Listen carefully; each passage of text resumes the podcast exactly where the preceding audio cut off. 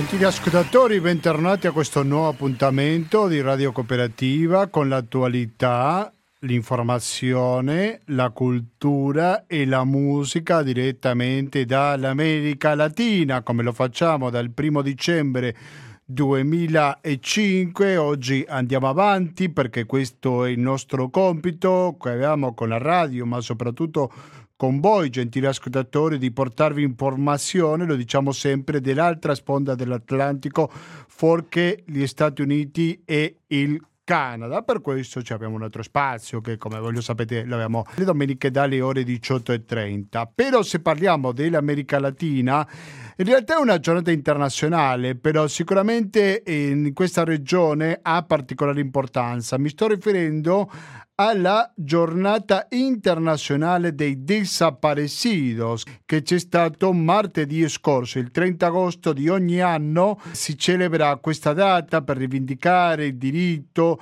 a sapere, per lottare contro l'oblio, a favore della memoria e quindi sapete che questa trasmissione sin dall'inizio, quindi da 17 anni che ha al centro e diritti umani. E attenzione perché fra pochi minuti avremo un ospite molto gradito perché stiamo parlando del difensore dei desaparecidos nel processo Condor. Cos'è il processo Condor? Il processo che si è fatto contro i militari a proposito dei crimini di lesa umanità nel contesto del processo Condor che era un coordinamento fra diverse dittature in America Latina. Quindi mi sembra che avremo una testimonianza molto importante. Dunque, questo sarà il primo argomento che tratteremo, però poi proveremo a trovare qualche informazione che in parte forse la possiamo collegare perché stiamo parlando che questa domenica, quindi fra tre giorni soltanto, ci sarà il referendum per approvare o meno la nuova Costituzione in Cile post pinocetista. Di recente ci siamo occupati di questo tema, avevo parlato con una giornalista che ha scritto un pezzo sul manifesto dove manifestava certo pessimismo che questa idea venga approvata dalla maggioranza dei cileni. Se non ci fosse l'approvazione sicuramente inizierà un periodo un po' complicato. Mancava il passo finale, gli ultimi centimetri della corsa e adesso si rischia di tornare indietro. Però comunque le elezioni, lo sapete, in Cile in Italia e in qualsiasi parte del mondo si conoscono soltanto a scrutinio finito e non attraverso i sondaggi. Adesso sono le 19 e 22 minuti, non a caso abbiamo scelto oggi Victor Heredia, un cantautore argentino che si è occupato sin dall'inizio dei diritti umani, che lo canta con un'altra argentina, come il nome è Teresa Parodi, in un CD del 2019. Sapete dove è stato sentito questo concerto? Al Teatro Coliseo e come magari qualcuno lo può immaginare, il Coliseo è il teatro della comunità italiana a Buenos Aires. In effetti viene gestito, non mi ricordo adesso se o dal consolato italiano oppure dall'Istituto Italiano di Cultura, quindi di un'altra maniera l'Italia è collegato con questo posto storico che mi raccomando chiunque di voi viaggi a Buenos Aires lo deve conoscere. Allora, prima ho sentito Pedro Canoero e adesso sentiamo Dulce Daniela, interpretato da Teresa Parodi, però l'autore è Victor Heredia. Ma prima non vi ho detto una cosa fondamentale, ovvero come contribuire con questa radio, che è il 120 82 301, che naturalmente stiamo parlando del conto corrente postale, il RID bancario, il pago elettronico, e per i pochi che ancora non hanno scelto a chi destinare il proprio 5 per 1000, sapete che avete la possibilità di contribuire anche attraverso questo metodo a favore dell'associazione Amici di Radio Cooperativa. Anda pintando toda la casa latinoamericando-gmail.com è la mail di questa trasmissione, quindi scriveteci quando volete, noi siamo sempre disponibili per rispondere alle vostre mail, soprattutto se ci fate delle critiche, perché le critiche se sono costruttive ci servono sicuramente per migliorare, ma anche siamo molto curiosi di sapere argomenti che magari a voi vi preoccupano, vi interessano, volete qualche approfondimento, sempre che riguardi l'America Latina naturalmente, latinoamericando, ghiocciolina, gmail.com. Andiamo in onda ogni giovedì dalle ore 19.10 fino alle 20.10 e poi in replica il lunedì dalle ore 16 e 25 sul 92.7 per il Veneto in genere o il www.radiocooperativa tutt'attaccato.org per ascoltarci con un'ottima qualità audio che necessito. Adesso ci sentiamo senza la voce fastidiosa del sottoscritto Dulce Daniela, nella voce di Teresa Parodi.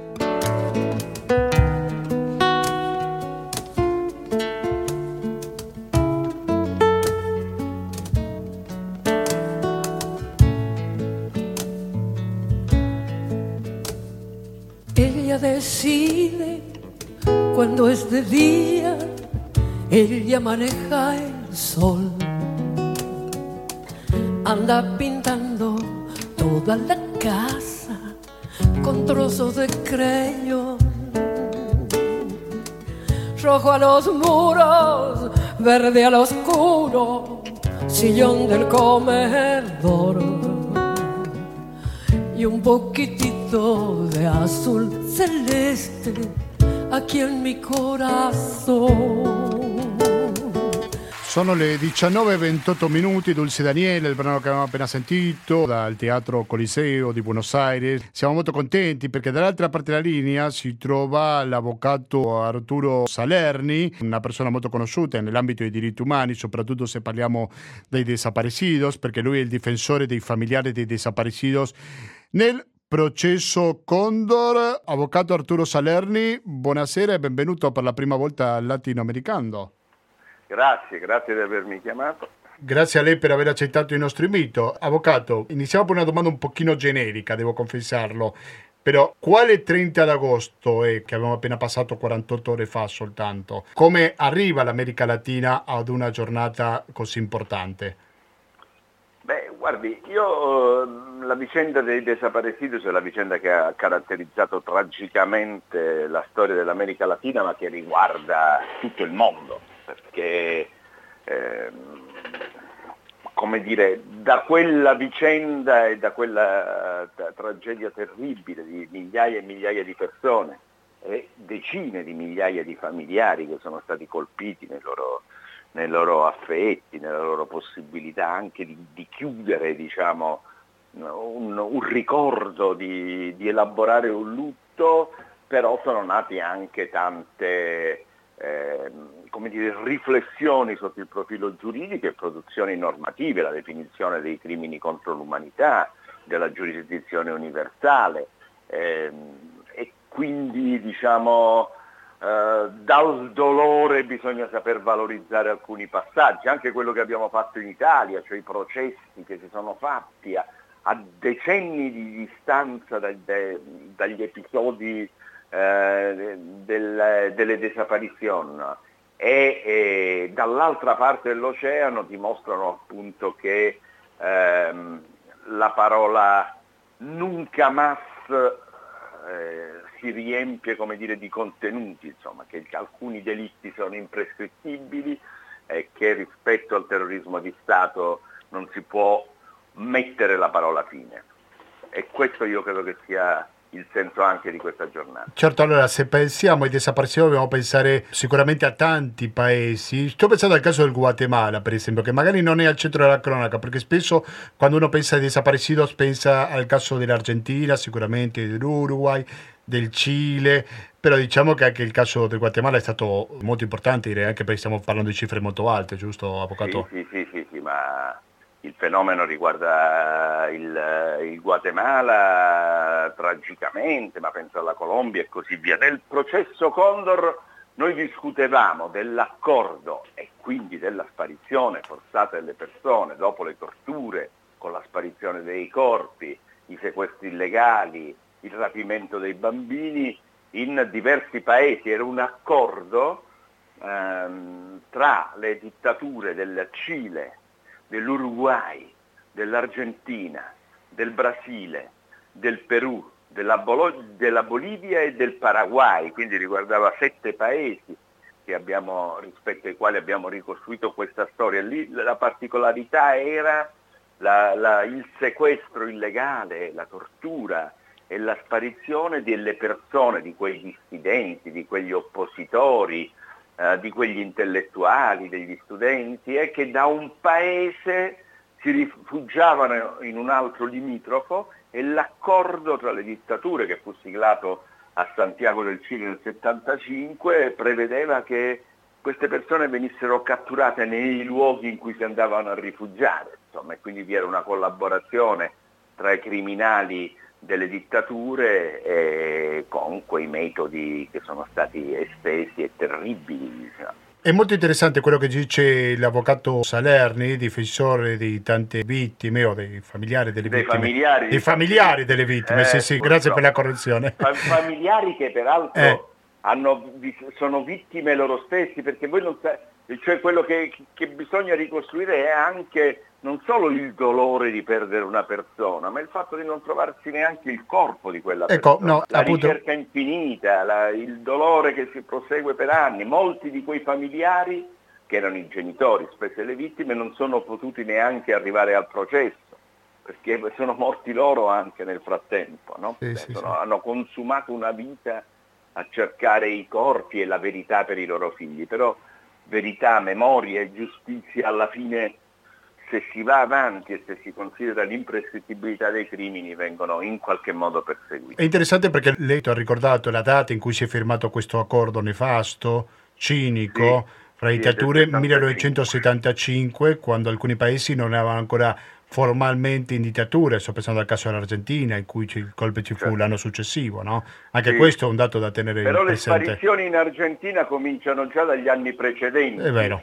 Eh, dagli anni precedenti e Buenos Aires è il luogo in cui la collaborazione già avviene con i rifugiati uruguayani, perché gli uruguayani erano scappati prima e i cileni erano scappati dopo il settembre del, del 73, insomma arrivano a, in Argentina, in Argentina vengono perseguiti e attaccati e poi vi sono tutti quegli atti che della triplice A, insomma, dell'alleanza anticomunista argentina che era clandestina ma che in realtà era legata al, ai vertici istituzionali, insomma, quelli che poi prenderanno formalmente il potere il 24 marzo del 1976 col colpo di Stato di Videla.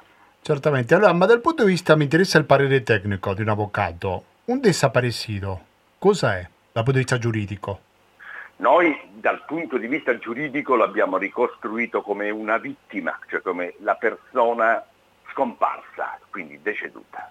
E, e, tanto è vero che si è contestato il reato dell'omicidio preterintenzionale che non era prescritto, che voi dovete pensare che il reato di sequestro di persona erano considerati prescritti, il reato di tortura prescritto e invece quando abbiamo dimostrato appunto che la persona era scomparsa a seguito del sequestro e del trattamento criminale che riceveva nei luoghi, nei centri clandestini di detenzione era una persona deceduta, insomma, e quindi questo ha permesso anche di configurare quel delitto punito con la pena dell'ergastolo che è quello della, dell'omicidio premeditato. E dell'omicidio premeditato e infatti il, il, il, processo Condor si è concluso al termine di tre gradi di giudizio con una sentenza della Cassazione del luglio del 21 con 28 condanne all'ergastolo. Noi come Repubblica Italiana stiamo anche chiedendo eh, l'estradizione dei condannati perché attualmente c'è solo un condannato che si trova in carcere in Italia perché si era rifugiato in Italia un, um, appartenente diciamo, all'apparato militare repressivo eh, uruguaiano, si chiama Troccoli, attualmente detenuto in Campania, e però eh, il ministro della giustizia italiana sta chiedendo l'esecuzione, quindi l'estradizione dei condannati che si trovano in diversi paesi. Io sono stato recentemente in Cile dove la Corte Suprema cilena dovrà discutere dell'estradizione di sei persone condannate alla pena dell'ergastolo in Italia e quindi di riportarle in Italia per farle scontare la pena. Esiste la possibilità che Troccoli torni in Uruguay? No, no, no, no. Di Troccoli, Troccoli è stato condannato, non l'Uruguay non ha chiesto diciamo, di eseguire la pena ah, lì, lui era okay. scappato dall'Uruguay. L'Italia non gli concesse l'estradizione e si aprì questo processo, il processo Condor, e invece lui lì è stato assolto in primo grado e condannato in appello e poi la sentenza è stata confermata alla Corte di Cassazione. Era stato assolto non perché ritenuto estraneo ai fatti, ma perché si riteneva che fosse eh, raggiunta la prova soltanto della partecipazione ai sequestri e alle torture già prescritti e non la prova sugli omicidi. Poi invece la Corte di appello, anche acquisendo nuovi elementi probatori, ha ritenuto invece la responsabilità. Oggi attualmente Troccoli è imputato poi in un altro processo che sta per cominciare nelle prossime settimane davanti alla Corte d'Assise per una serie di omicidi che sono stati perpetrati tra l'Argentina, l'Uruguay e il Paraguay. In Paraguay sono state scoperte le, dagli antropologi forensi argentini in Paraguay eh, le ossa, resti delle ossa di alcune persone scomparse, erano sia militanti sindacali che militanti peronisti che della sinistra che furono uccisi in Paraguay. E questo era l'accordo tra le, tra le dittature eh, in cui peraltro va, va ricordato che eh, tutte queste persone eh, che partecipavano a questa catena criminale di comando erano addestrate nella scuola di Panama.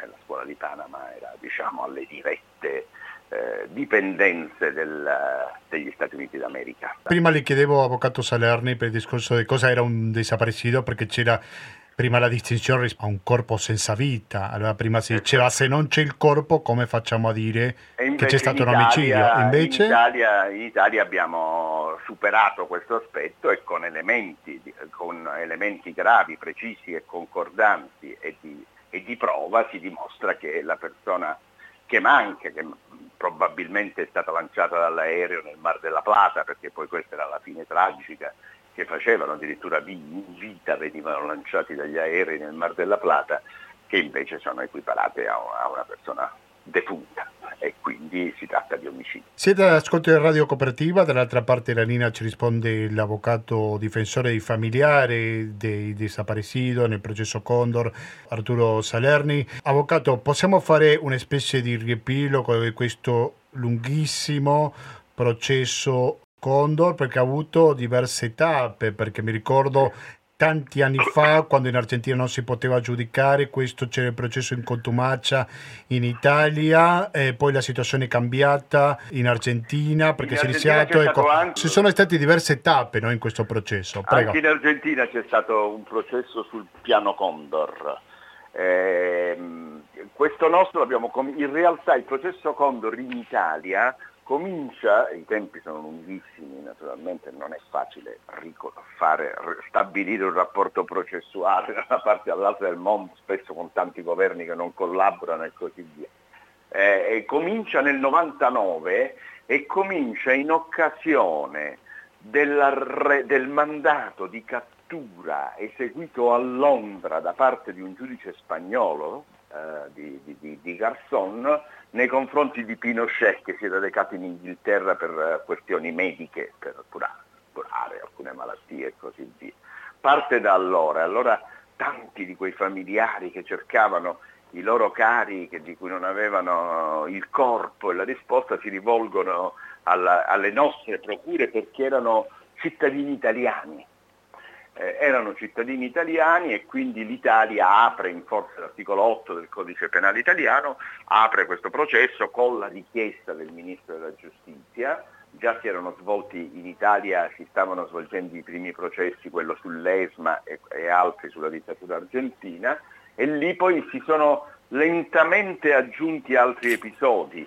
Il primo, il primo fatto storicamente che tratta il processo Condor è un fatto che non appartiene al Condor in realtà, al piano, e che è l'uccisione di José Montiglio, che era un giovane della Guardia Armata Presidenziale che rimase accanto a Salvatore Allende eh, fino all'11 settembre del 73 fino a, praticamente alla morte di Allende. Poi lui fu catturato, furono arrestati sia quelli volontari socialisti della Guardia Presidenziale che i Carabineros, eh, no, Carabineros, che i rappresentanti delle polizie e della polizia che si trovavano lì dentro, polizi- ai poliziotti fu fatta salva la vita e sono stati tra l'altro loro molti testimoni nel processo Condor.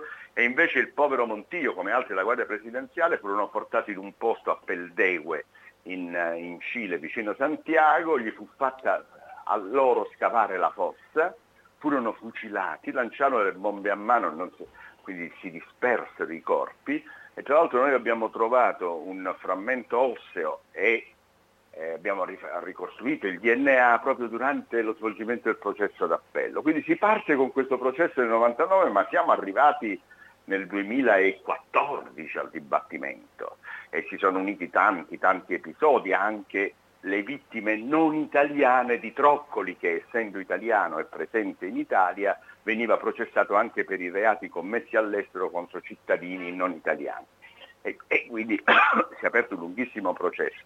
In primo grado si concluse con la condanna dei soli vertici politico-militari e, e, e si disse invece sugli altri non è raggiunta la prova degli omicidi, abbiamo solo quella dei sequestri e delle torture. Invece in Corte d'Appello abbiamo, siamo riusciti a ribaltare questo, questo, passaggio e si è arrivati praticamente alla condanna di tutti gli imputati, tranne di quelli che nel tempo sono anche morti, perché insomma alcuni, soprattutto i vertici, erano raggiunte le grandi età. Considerate che noi abbiamo, siamo riusciti, l'ultima condanna, l'ultimo pezzo di questo Condor è stata la condanna di Morales Bermudas, che era il presidente della Bolivia e che ha 100 anni, insomma, quindi è persona ormai molto molto vecchia, insomma. Sì, ma la giustizia con qualche ritardo però alla fine prima o poi arriva, no? Questo mi sembra eh, che... Questo è il punto. Guardate che di fronte a questi crimini contro l'umanità bisogna dire non c'è mai la parola fine. Li arriveremo, la giustizia deve arrivare e bisogna perseguirla. È un modo di dire nunca más terrorismo di Stato. Avvocato, visto che lei ha analizzato diversi processi di diversi paesi, al di là del coordinamento chiamato Condor, ha notato qualche differenza fra queste dittature? Beh, guarda, facciamo quella tra Cile e Argentina. Il Cile colpì allora, io ero, ero un ragazzo nel 73, ero un giovane studente, militante, insomma, però eravamo molto colpiti alla vicenda cilena. Perché 49 anni di... si stanno per compiere adesso. Eh, eh, Prego. Eh, e sono vecchio, questo può no. eh, sono molto vecchio. Mi ricordo le prime manifestazioni da liceale in Calabria le mm. facevamo sul Cile, ma in Cile che cosa successe? Fu, come dire, mh, mm, esposta subito la repressione, lo stadio di Santiago, i morti, eh, eh, quello che successe anche nell'ambasciata italiana dove lanciavano addirittura i cadaveri delle persone eh, dall'esterno per cercare di colpire le persone che si erano rifugiate all'interno. L'Argentina, eh, la politica della desaparition eh, ha reso più lento il percorso di emersione di, di, quella, di quegli orrori e di quella tragedia, di quell'olocausto che si stava consumando.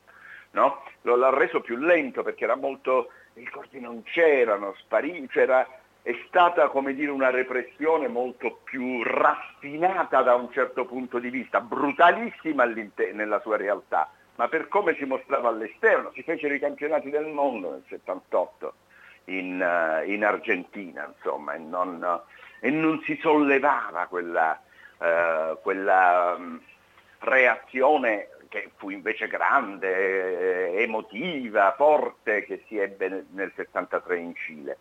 E quindi delle differenze ci sono state, nel Brasile si parla poco, però in Brasile una di Credo che anche lì c'è un vuoto informativo, devo dire. Un vuoto informativo, poi invece anche quella del Paraguay con Estrella. Addirittura un pezzo del processo che si chiamava Condor Brasile, perché ci sono state eh, sparizioni ed era tutto interno a questo, a questo sistema. Però è così, il modo in cui è stata raccontata, diciamo, la narrazione, come si dice adesso, dei fatti eh, de- riferiti alle diverse situazioni dittatoriali è stata obiettivamente diversa. Il segno comune, il segno generale invece era comune, insomma, era attaccare, cercare di estirpare, di estinguere qualunque forma di dissenso da, tra, dell'incrocio tra lo Stato totalitario e forte e il libero mercato più sfrenato. Insomma, io penso che per esempio la vicenda del referendum cileno che si terrà il 4 settembre è proprio dopo tanti anni lo scontro tra due mondi e due visioni della vita, dello Stato, delle istituzioni, del mercato, del rapporto della protezione dei cittadini, cioè nuova, eh, il nuovo testo della Costituzione che va al voto, che va al, al referendum e che potrebbe, eh, sappiamo che è un referendum molto complesso, però superare definitivamente la Costituzione di Pinochet che era una Costituzione basata sugli, sui principi del libero mercato più esasperato, era la Thatcher più Mussolini, diciamo, quello era il Fidesz. Era l'incrocio tra il liberismo più sfrenato e, e della scuola di Chicago e, e, e il fascismo, insomma, diciamo. Certamente. Avvocato, qual è la situazione attuale anche dal punto di vista giuridico qui in Italia? Nel senso che ci sono altri processi che stanno andando sì, avanti? sì, un, Uno che inizia fra poche settimane, diceva lei, no? Sì, due settimane okay. e poi abbiamo in istruttoria il processo contro un tenente argentino di San Juan, vicino Mendoza, della regione di Mendoza, che si chiama Malatto, che si trova anche lui in Italia, anche lui è stata rifiutata l'estradizione eh, ed è indagato per eh, una ventina di situazioni omicidiarie, eh, i, i, familiari sono tutti presenti, io sono stato anche lì a San Juan, è una grande mobilitazione attesa intorno a questo, a questo processo, perché lì è una città grande, però non grandissima, e quindi ho incontrato persone, ognuno aveva un amico, un parente, eh, che era stato in qualche modo colpito da quella repressione ferocissimo. Un altro caso che abbiamo di argentini, eh, io lì in quel caso difendo la Repubblica Argentina, eh, nella richiesta di estradizione che l'Argentina ha fatto eh, del sacerdote Reverberi che in, eh, nella zona di, sempre vicino Mendoza, eh, partecipava attivamente alle torture in un centro clandestino di detenzione e, e, mm, e, al sequestro quindi delle persone, lì è accusato anche di un omicidio di un ragazzo che aveva 22 anni che si chiamava Beron, eh, un ragazzino praticamente, e, e la, la, Cassazione ribaltando una precedente pronuncia della Corte d'Appello di Bologna ha ri, ri, rimesso la possibilità di di concedere l'estradizione all'Argentina, ora bisognerà valutare altre cose, lo stato di salute della persona e così via, però insomma alla fine ci si arriva, è difficile, è un Certamente. percorso tortuoso, è una grande sofferenza, però bisogna, ci si arriva. Allora, avvocato, qua siamo in Veneto e stiamo trasmettendo dal Veneto, anche se questa roba si sente in streaming, anche da altre parti dell'Italia, però siamo a Padova in particolare, e qua a Padova c'è stato un caso che io tengo molto presente, quello di Susanna Pegoraro, non so se lei se lo ricorda dopo tanti anni. Oh, qualche... Un vago ricordo, va bene, no, perché era qua della provincia di Padova, era una ragazza nata a Mar del Plata, lei, per origine aveva qualche sangue puro. Era, era veneta. Sì, sì, era insieme al caso di Gulo, si era sentenziato, ma stiamo parlando di tanti anni fa. Avvocato, volevo chiedere prima di salutarci, molte volte si parla che quello dei desaparecidos può essere una lezione per le future generazioni. Poi si è armato anche un gruppo che si chiama I Nuovi Desaparecido, in cui c'è dentro Enrico Calamai, che è stato un protagonista. Anche lei fa parte, va bene, grazie per ricordarmelo. Qual è il collegamento che possiamo fare fra i desaparecidos, un argomento che lei da tanti anni tratta, e quello che sta succedendo oggi nel Mediterraneo? Beh, noi nel Mediterraneo abbiamo una strage che continua, una serie di naufragi, tragedie, che si verificano in modo assolutamente previsto e prevedibile, senza che gli Stati rivierasti europei approntino quegli strumenti previsti dal diritto internazionale marittimo e dal diritto internazionale umanitario per attenuare le conseguenze di questa situazione, di questa strage continua, eh, per cercare di porvi, di porvi, fine, di salvare le vite e così via. Eh, il, il, Comitato Giustizia per i nuovi desaparecidos si è costituito per dire ci deve essere, devono esistere eh, delle, dei fori, delle, de, dei punti della giustizia internazionale, comunitaria, nazionale, eh, in cui emergano le responsabilità.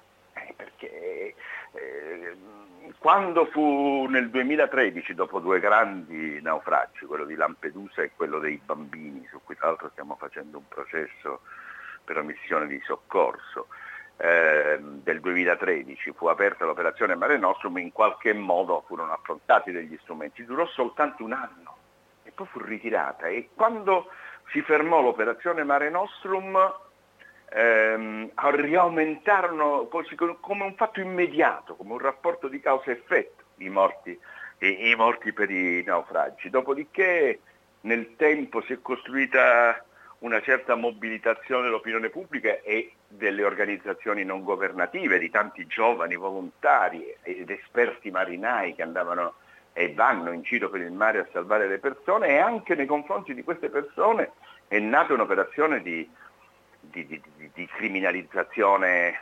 criminalizzazione, terribile. Io difendo Open Arms, che è una delle organizzazioni non governative che ha salvato 80.000 eh, persone nel corso delle sue, delle sue missioni. Attualmente è parte civile in un processo a Palermo contro il ministro dell'interno del 2019 eh, che si chiama Salvini per eh, l'illegittimo eh, blocco della nave eh, che aveva salvato i naufraghi a cui veniva impedito di, di sbarcare ed è imputato per i reati di, davanti alla, al Tribunale di Palermo per i reati di sequestro di persona e di omissione di atti di, ufficio, di rifiuto di atti di ufficio. Sì, e diciamo, e diciamo il parallelismo... C'è una grande, una par- grande eh, un tentativo di, da, di, di, far voltare la testa dall'alt- dall'altra parte. Anche lì abbiamo corpi che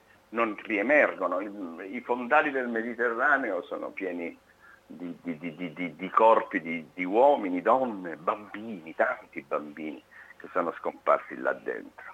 Eh, le, le, dinamiche sono diverse naturalmente rispetto alla questione dei desaparecidos dell'America Latina, ma la sostanza di queste eh, vite delle persone che, hanno, che, che secondo eh, le istituzioni non hanno alcun valore rispetto al quale può essere fatto di tutto è invece un parallelismo inquietante. E bisogna e capire come strumento della giustizia può contribuire forse a mettere fine a questa strage continua. Io ringrazio veramente tanto l'avvocato... Io ringrazio voi. No, avvocato eh, Arturo Salerni, ricordo difensore dei familiari desaparecidos nel processo Condor per questa intervista, ma soprattutto per il lavoro che sta portando avanti, che noi proveremo a seguirlo da vicino, questi casi, come sempre lo facciamo da che siamo partiti ormai quasi 17 anni fa. Grazie e alla prossima, avvocato. Grazie a voi, grazie tante a voi. Buon lavoro soprattutto. Per il lavoro che state facendo voi. Adesso, gentili ascoltatori, sentiamo un po' più di musica. Ojo de Cielo, nella voce di Victor Heredia.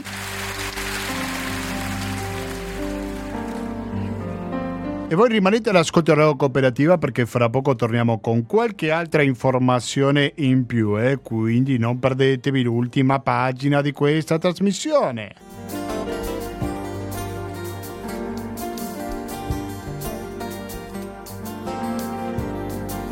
Si yo miro el fondo de tus ojos tiernos, se me borra el mundo con todo su infierno se me borra el mundo y descubro el cielo cuando me zambullo en tus ojos tiernos. Ojo de cielo, ojos de cielo, no me abandones en pleno vuelo. Ojos de cielo, ojos de cielo, toda mi vida por ese sueño, oh coro del cielo, oh coro del cielo, oh coro del cielo, oh coro del cielo. Di sicuro non c'è niente perché Latinoamericano è una trasmissione di strettissima attualità, quindi non possiamo confermare quello che faremo fra una settimana, però le probabilità che tratteremo, quello che succederà in Cile, come un po' accennava l'avvocato Salerni, nella prossima edizione sono molto alte. Perché? Perché ci sarà questo referendum per approvare o meno il referendum che dovrebbe sostituire la Costituzione pinochetista. Sembrava in questo processo che è partito con le proteste nel ottobre 2019 che andava tutto liscio, però adesso secondo i sondaggi non ci sarebbe una buona fine a questo cambiamento, non si concretizzerebbe. Il condizionale d'obbligo magari spero vivamente di essere smentito domenica sera. Guardate un po' il sito che ci sono, per esempio Nodal, sito specializzato nella politica latinoamericana. Afferma plebiscito in Cile, Bachelet insomma le, le proprie forze al gruppo di approvo mentre si sta chiudendo la campagna elettorale. Sembra che continua ad essere coinvolta nella politica eh, cilena. Se andiamo su un altro sito che è voce.com.ve, afferma Cile il referendum costituzionale, chiude la campagna elettorale, pezzo viene scritto dal Cile, partiti e movimenti favorevoli o contrari in Cile alla bozza di nuova Costituzione che verrà sottoposta domenica al voto degli elettori. Chiuderanno oggi a Santiago del Cile la loro campagna con importanti manifestazioni. Il comando unitario favorevole all'approvazione del testo messo a punto dall'Assemblea Costituente, riferisce il quotidiano La Tercera, ha annunciato il collocamento oggi pomeriggio di un palco sulla storica Alameda di Santiago del Cile, dove si esibiranno a favore dell'opzione approvo numerosi artisti e gruppi musicali, fra cui i noti Inti Limani e Kilampayum. Al riguardo, il diputato cileno Milosevic ha rivolto un appello ai militanti affinché l'appuntamento si trasformi in un evento di massa alla vigilia del referendum. Auspichiamo, ha insistito, che si svolga qualcosa che ricorderemo per i prossimi anni. Sul versante opposto, le forze che militano per il rigetto della Bosa e quindi per l'opzione al rechazo hanno scelto l'anfiteatro Pablo Neruda nel Parco Metropolitano di Santiago quale luogo per chiudere la campagna? Il portavoce di questo coordinamento, Claudio Salinas, ha denunciato un trattamento discriminatorio da parte della sindaca della zona centrale di Santiago, la comunista Iracy Hasler, per aver negato una zona non lontano dal palazzo presidenziale della moneta per realizzare la manifestazione del no. Nel parco metropolitano, se appreso, saranno presenti anche organizzazioni che hanno sostenuto istanze civili non recepite nella bozza di Costituzione, mentre su scala nazionale sventoleranno grandi bandiere del Cile e si muoveranno carovane di veicoli per sollecitare i cileni a votare no nel referendum è attesa un'importante affluenza di elettori domenica perché il voto è tornato in Cile obbligatorio dopo vari anni. Gli ultimi sondaggi pubblicati sembrano prendere lì per l'ipotesi di un rigetto della bozza costituzionale, una cosa che aveva accennato pure la nostra intervistata che abita in Cile. Comunque vedremo fra la sera di tre giorni cosa capiterà. È interessante osservare, credo io, che questo succede proprio una settimana prima che si compiono 49 anni del colpo di Stato pinocetista, quindi l'11 settembre 1973, capite che ha una particolare rilevanza questo referendum. Se ci collegheremo con il Cile giovedì prossimo è ancora da vedersi, però di sicuro che è molto probabile.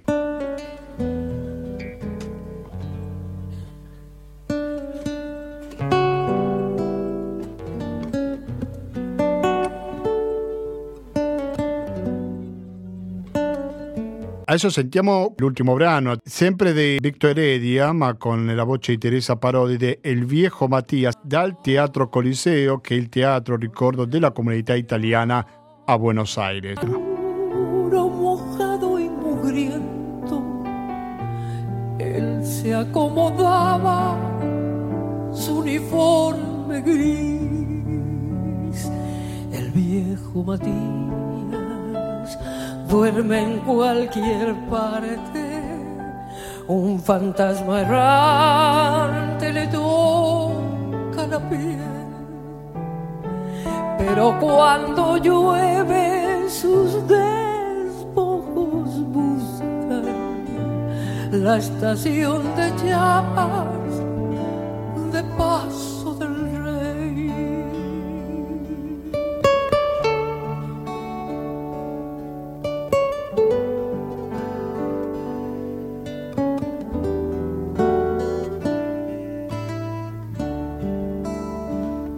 Il viejo Mattias, la canzone che stiamo finendo di ascoltare nella voce di Teresa Parodi.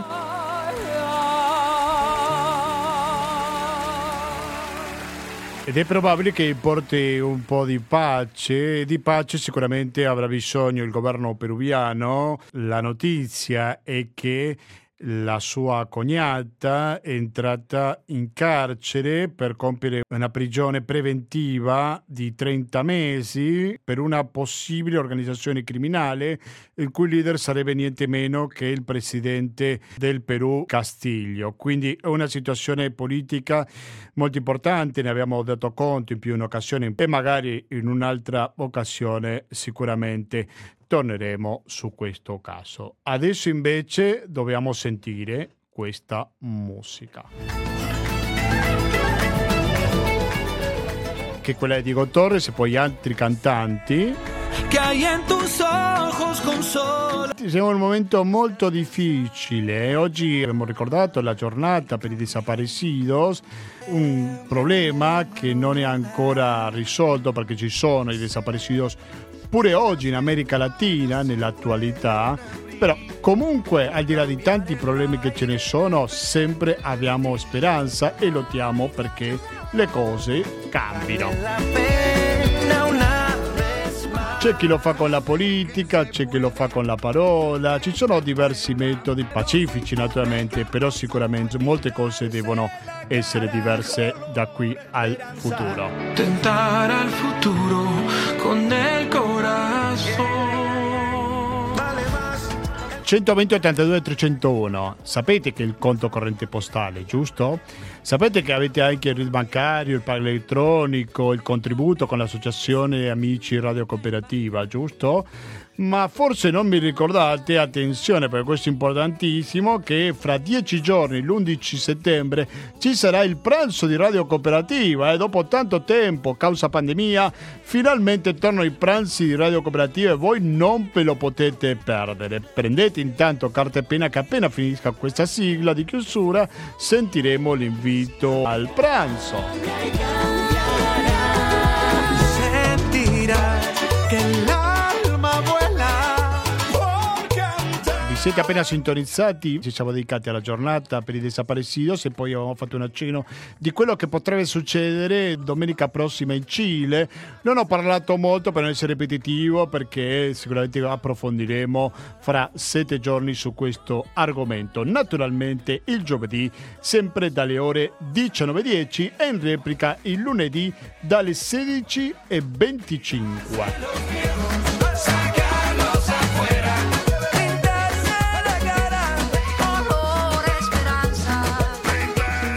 Volete scriverci, dire magari oltre Cile potresti trattare questo argomento? Va bene, fatelo. Latinoamericano ghiocciolina gmail.com Ripeto, latinoamericano chiocciola gmail.com Magari volete proporre qualche musica. Noi siamo sempre aperti, basta che riguardi l'America Latina.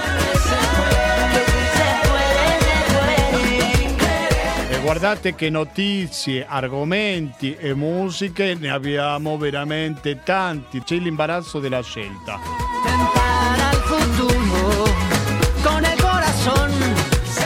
Quindi Continuate all'ascolto di Radio Cooperativa, da Gustavo Clar non mi resta più che salutarvi, noi ci diamo appuntamento per la rassegna stampa di lunedì prossimo. Grazie e alla prossima! corazón.